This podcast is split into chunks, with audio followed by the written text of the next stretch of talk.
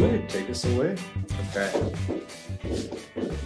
Um, so thanks, Dan Duhigg here. And uh, today's topic, um, there was some interest in talking about Suboxone and methadone um, and kind of exploring the difference. And I, what I thought I would do is just describe the two treatments and describe some of their differences and similarities. Um, and then I think probably what will be most helpful is for people to ask questions um, so that we can actually address kind of what, what people think about them. So, um, or want to know about them. So just to kind of take a step back from that, in this discussion, when we're talking about the two of them, we're really talking about ways to treat opiate addiction, um, or what we call opiate use disorder. And an opioid use disorder can be to pain pills, or it can be to heroin, or it can be to both. Um, in other parts of the world, it, it is also like to opium, which we just don't see much around here. Um, and some studies have been done kind of looking at well does if you have a pill addiction does that differ from a heroin addiction in terms of how long it is or how bad it can get or treatment? And it doesn't matter. Um, there's not really a difference. Um, i see in, in the in the kind of real world that when people start injecting things uh, their addiction gets a lot worse a lot faster. Um, but but in terms of you know heroin versus pain meds, um, the opiate addiction is an opiate addiction, and we really have two types of medicines that we can that we use to treat them.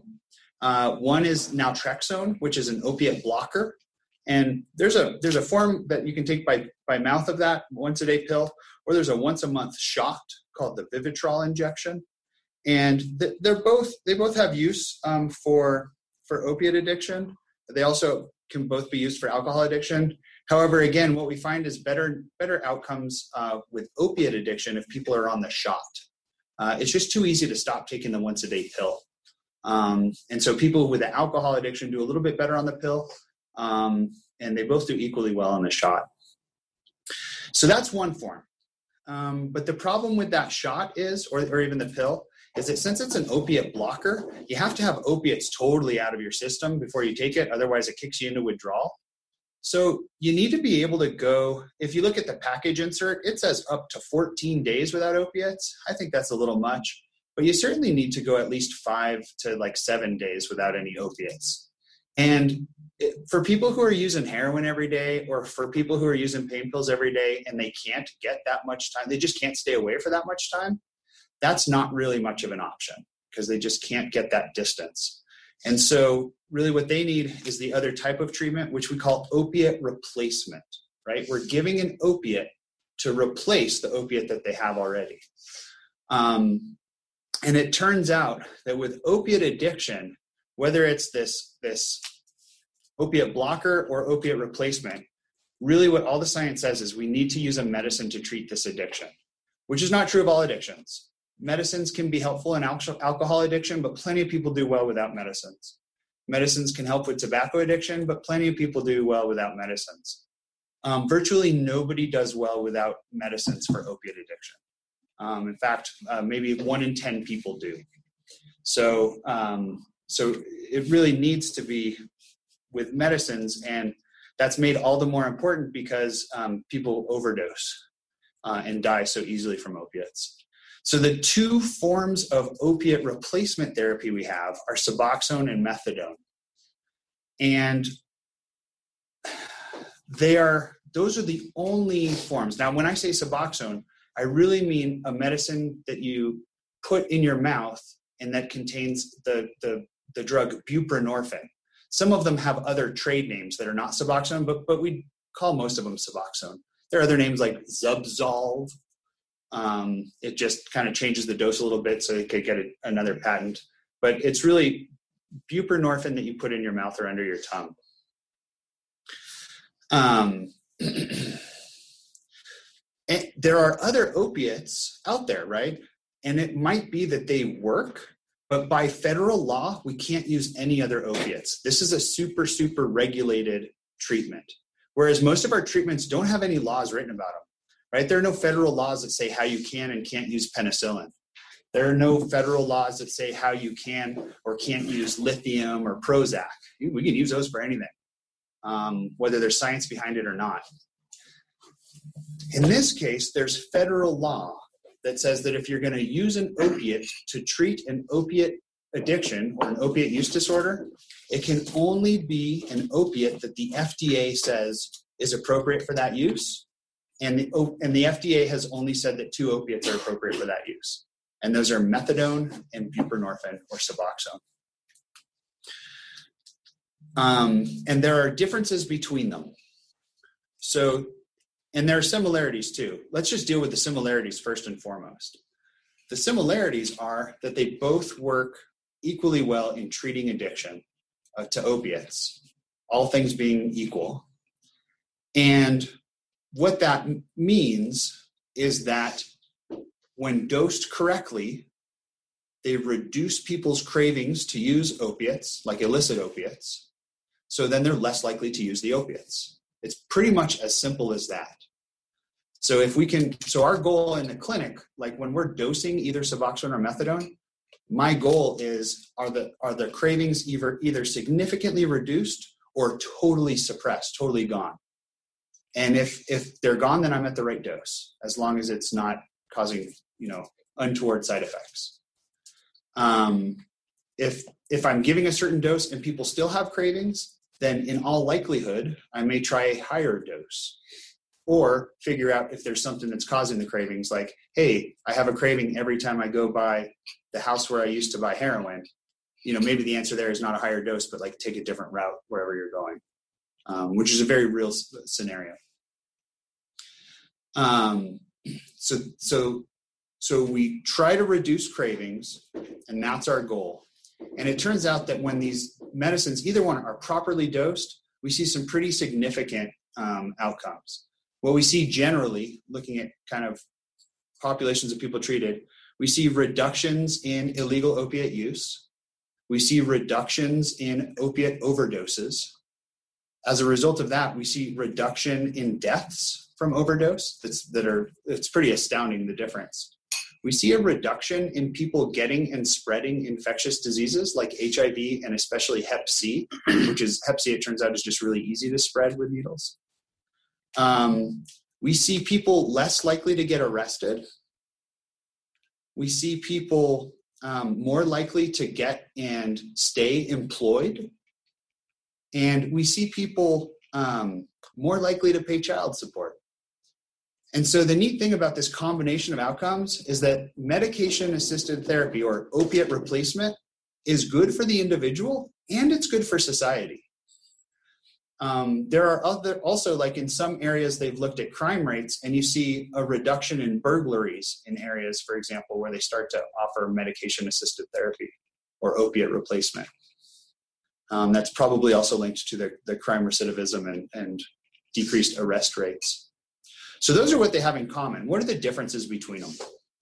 Well, so everybody has heard of methadone clinics, right? And it seems like every time we mention methadone, we talk about a clinic. And again, that's because of federal law. So the federal law that really came to was written in the 1970s about methadone. By the way, before that, all the way since 1914 to like 1973, it was illegal to treat an addiction with an opiate and lots of physicians went to jail over those decades. Uh, were actually imprisoned for trying to do the right thing. But finally, um, in the early 70s, the, the law was written that said that you can use methadone to treat an opiate addiction, but it has to be in what's called an OTP, an opiate treatment program, which is what we call methadone clinics. So it's like a special clinic that is both federally approved and state approved to, to give methadone treatment. And the federal law about it is actually super specific. So it says what is required to be in that treatment. For example, you have to take your dose, what's called daily observed dosing, um, especially at first, where you take your dose in front of a pharmacist or a pharmacy technician on site. So, you, so when you're at a methadone clinic, you go to a window and you take your dose, and you and and it's liquid. It has to be liquid so that you can't cheek it and then spit it out and shoot it up or sell it later. Um, the, the law, federal law says you have to be in counseling or therapy. Um, and I think the law says that it has to happen at least once a month. Some places that's just the minimum. So some places offer it more than once a month and do what I think is probably a better level of care, which is what UNM does. Uh, but other places will just do the minimum. It also says you have to do urine drug testing, um, and that has to be at least once a month, and it has to be somewhat random. Um, and then there are a lot of other administrative requirements for the program. They have to kind of keep logs and um, uh, follow lots and lots of storage procedures and everything else. So when you go to a methadone clinic, it's you you the counseling, the medicine, the urine drug screens, it's all kind of in one shop. The other thing that the law says is how you get what's called take homes. So, for example, the law says in your first 90 days in a methadone program, you can get one take home dose a week, which means that a methadone can, clinic can be closed on Sunday typically. And when you go on Saturday, you take your one take home, or sorry, you take your one observed dose, and they give you Sunday's dose in a little a little plastic jar. And so you can take that on your own on Sunday. After 90 days of working the program, which means that you don't miss any doses, you don't miss any therapy appointments, and your urines are, are consistently clean. After 90 days, you can get up to two take home doses a, a week. And after the, in the third 90 days, sorry, after the third 90 days, you can get up to three take home doses a week. And then between that, that's day 270 there. Between day 270 and through essentially until the end of two years in treatment, the clinic can advance you, give you more take home doses, and that's not as scheduled. By the end of two years in a methadone treatment program, if you've not missed any doses, you've not missed any therapy appointments, and your urines are all consistently opiate free, then you can get up to a month of um, take homes at a time. This is done to try and reduce diversion of methadone.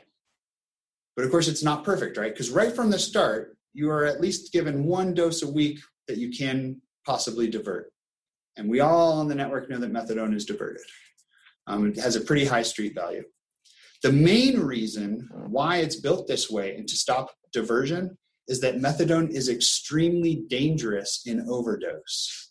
It turns out it's extremely safe when it's really controlled at a methadone clinic because the law also states how you can dose it at first. For example, by federal law, your first dose cannot be more than 30 milligrams of methadone because no matter what your tolerance is, meaning if you have no tolerance, 30 milligrams of methadone is not very likely to, to overdose you. But higher than that can. And then there are recommendations or guidelines about how you advance the dose. The, the Goldilocks dose that we want, the kind of the right, the most therapeutic dose, is a dose between 60 and 120 milligrams a day. And this is all based on science. So we know that when people are on less than 60 milligrams a day, they're way more likely to die from a heroin overdose or, or an overdose of using um, illegal opiates or, or abusing opiates. So it's just statistical. When you have them on the right dose, you're more likely to, again, um, suppress those cravings and not have them overdose. Doses above 120 milligrams a day, rarely more effective. And I really am critical of clinics that go above that dose um, except in very rare exceptions. Sometimes there are patients who they don't have, they have these enzymes um, in their liver that, that break down methadone too quickly, and so they need higher doses, but we can test for that now.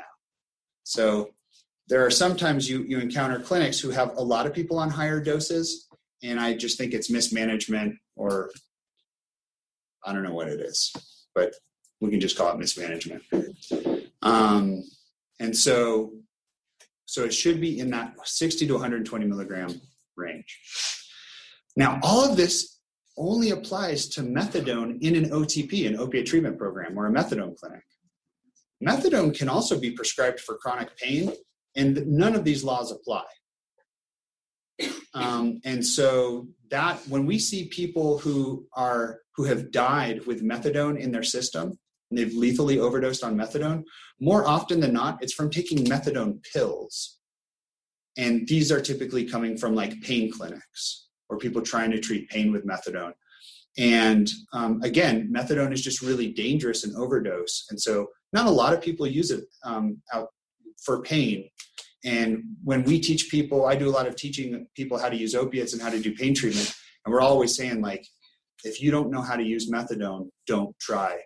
You know, get with somebody who can teach you how to do it. Um, and so that obviously has a, a much bigger diversion potential because you can give somebody a prescription for 30 days of methadone tablets and now they have you know a 30 day worth supply.